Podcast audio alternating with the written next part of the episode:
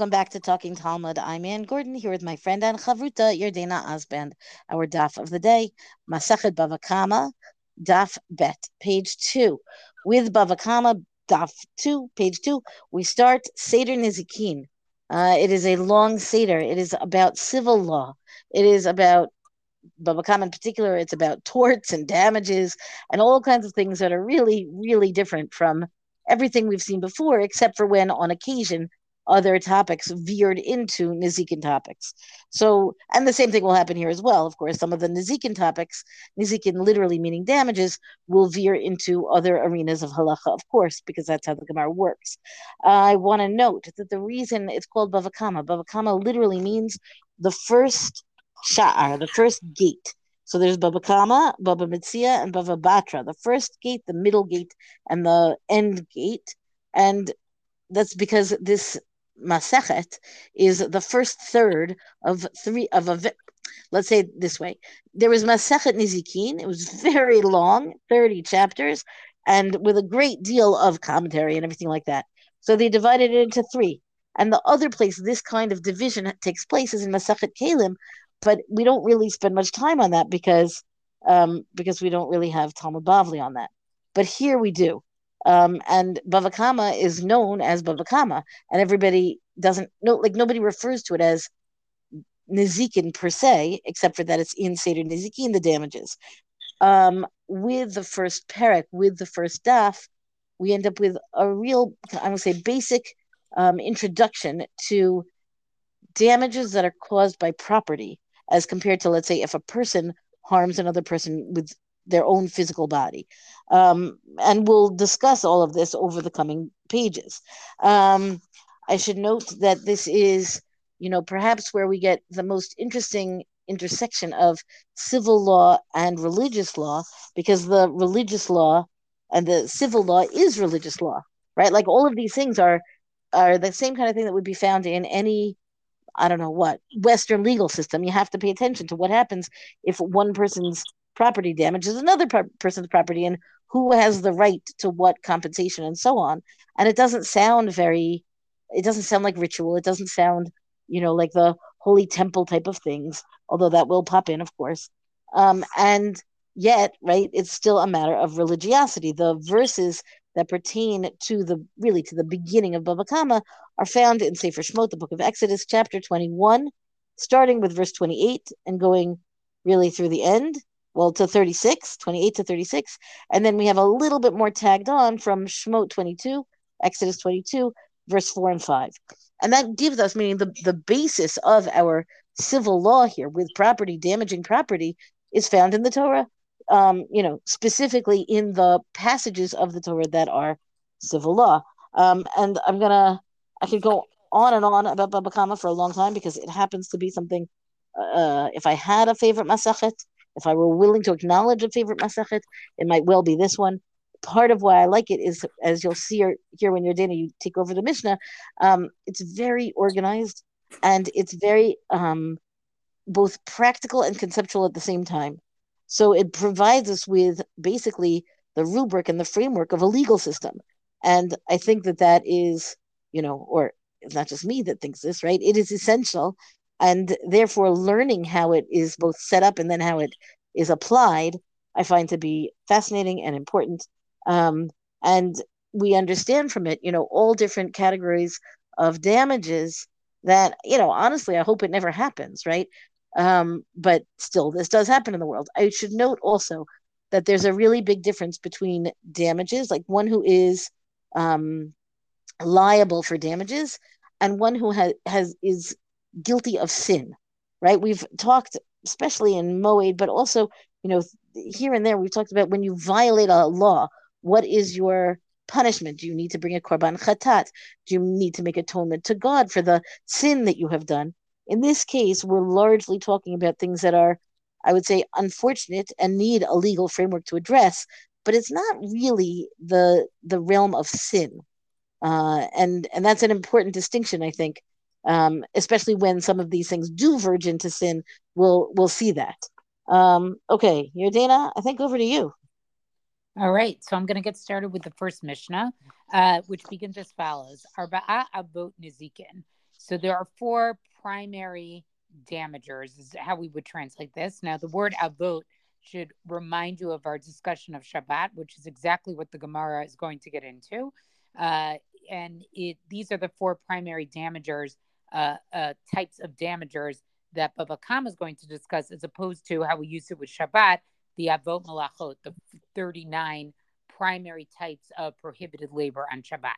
And so, what are they? Hashor, the ox, the Habor, the pit, the Hamaveh, the Maveh, the Hahever, and the fire. And what we're going to see as the Gemara discusses them is these, these are sort of like four prototypical types of the way damages happen. Um, and so the Gemara, the Mishnah now is going to sort compare and contrast these before they actually say what they are, right?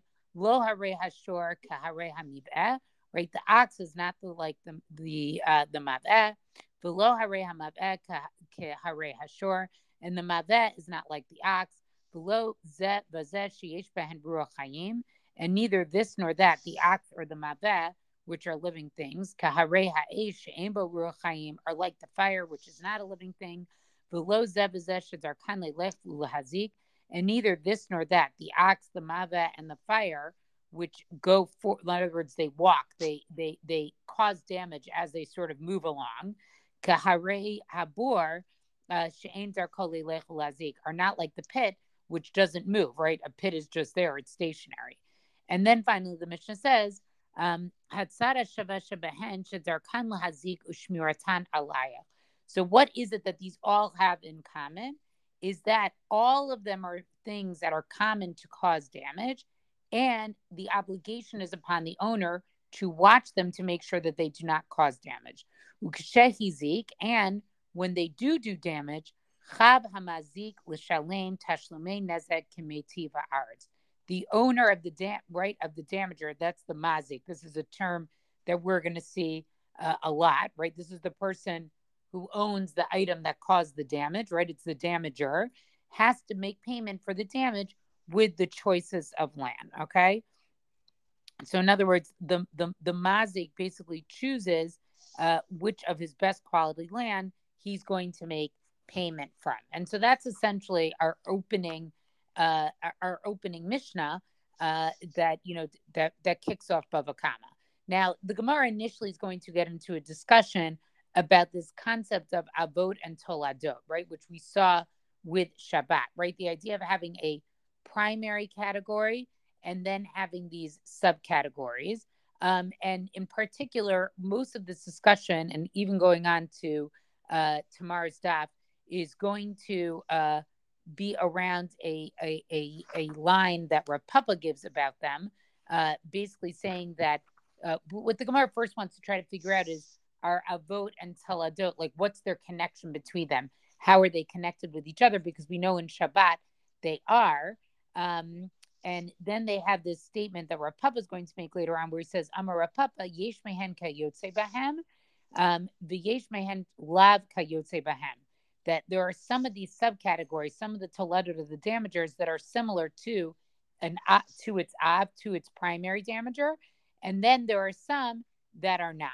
Um, and this is essentially sort of the major discussion that's going to take place for the rest of this daf and uh, in tomorrow's daf as well, is trying to understand this statement of Rav Papa. And it basically is going to go through, you know, sure, uh, you know, it's going to go through every part of the shor, every part of the bor and say, okay, what are the toladot? What's the av? What's the tolada? How do exactly do we explain this? We'll see how they resolve this actually uh, tomorrow. But there's one thing that I want to just uh, point out here, which I think is very interesting, um, which is the the Gemara sort of goes through here. Um, it, it want it, it's going to give the sources, right? Where do we see in Tanakh, right? What are the actual sources for Keren. Keren is the idea of goring, right? Of taking uh, of a horn. Um, and then also it discusses Shen, which is the tooth, and then regel. And so the idea here is, right, we'll just read here. There's a Braisa here, Tana Rabbanan, Gimel Avot Nemru Bashur. That when it comes to shor, there are three primary damagers, right? Three ways that the shor, that the ox can cause damage. either with the ox's horn, with the ox's tooth, or with the foot. And the thing to pay attention to here is that what the Gemara is going to show is that each of those sort of really describe like a particular uh, different aspects of how damage actually gets, you know, how damage actually gets done, right? So I know I didn't read a lot of the Gemara here. I wanted to kind of give an overview of what they do, right? First, trying to decide what the relationship is between Av and Tolada. Now they're going to explore, you know, this statement of Papa, but just there's a couple of interesting things here that I just want to point out, you know, and one that I want to focus on is that specifically with Shen, right? One of the emphasis is with with with the idea of using a tooth, right? What does that mean? That the animal is eating. Shen yesh hana lehezeka. Uh, the idea that there is some type of gratification, there's some type of benefit that the animal gets um, while it's doing that action that causes uh, that causes the damage, right? So, in other words, if you're eating, uh, the animal benefits from eating, or if it scratches its back against something, um, and that's very different than what happens with uh, Keren. That's very different than what happens with uh, which is you know just any type of like kicking, walking, trampling that happens with the leg itself. So I thought that was like a very interesting concept, right? Uh, to have that one of the categories specifically that the animal the idea is, is it's damage that's done because that action is something that is of benefit to the animal and you're going to see they're going to play around with these different categories of keren regel and shen and sort of try to figure out what types of actions fall with the tolada of each of those broader categories. So it's sort of like if you were going to map this out it's like you have the category of shor then underneath shor you have keren shen and regel and then underneath each of those right are the you know are the other uh, uh, are, are other subcategories of what those actions actually could, could comprise of. Yeah i think that um i think that categorizing the damages the way of damage is particularly interesting i think also there's and maybe we should just you know address this head on there's a stereotype i guess right like that the gemara is filled with like oh my goodness, an ox that gores another ox. And it sounds like, you know, so dry and that kind of thing, right? And I feel like it's important to recognize that the ox that gores another ox is really a very, very unusual, rare circumstance. And it's not considered normal. It's considered, and so it has its own, we'll talk about this as we go, but right, that it's got its own category of damage, whereas most damage is what you've just described, right? Like other kinds of damage that happens as the shor, as as an ox or let's say other animals, other property does its regular thing. And I feel like we're going to talk about this much more as we get into the coming dapim. But um, I think this is part of why I find Bava Kama to be so exciting, right? Because because it recognizes, you know, practically speaking, not all damage is to be expected. Some kinds of damage is, you know, it's going to happen if you don't take precautions against it.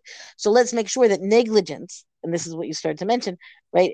That negligence is not is not a risk to another person's property. And that's incumbent upon us, like that level of responsibility. We're not expected to protect against the crazy, never heard of kind of experience.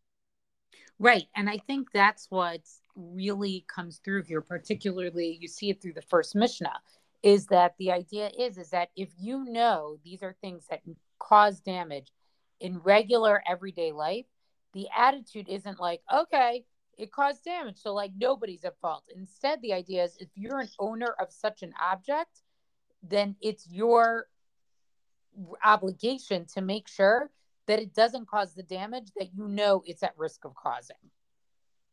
Right. Exactly.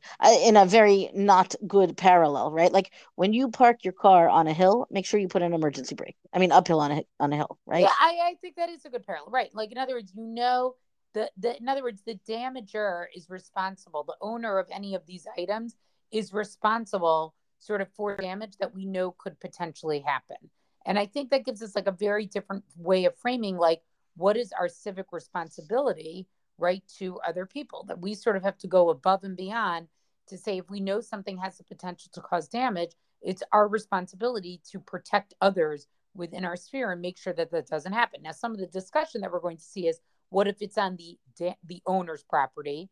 What if he brings his object into the damaged property? Like these are the things that will impact some of our understanding about it and you know some of the parameters of how we understand when you actually need to pay damages.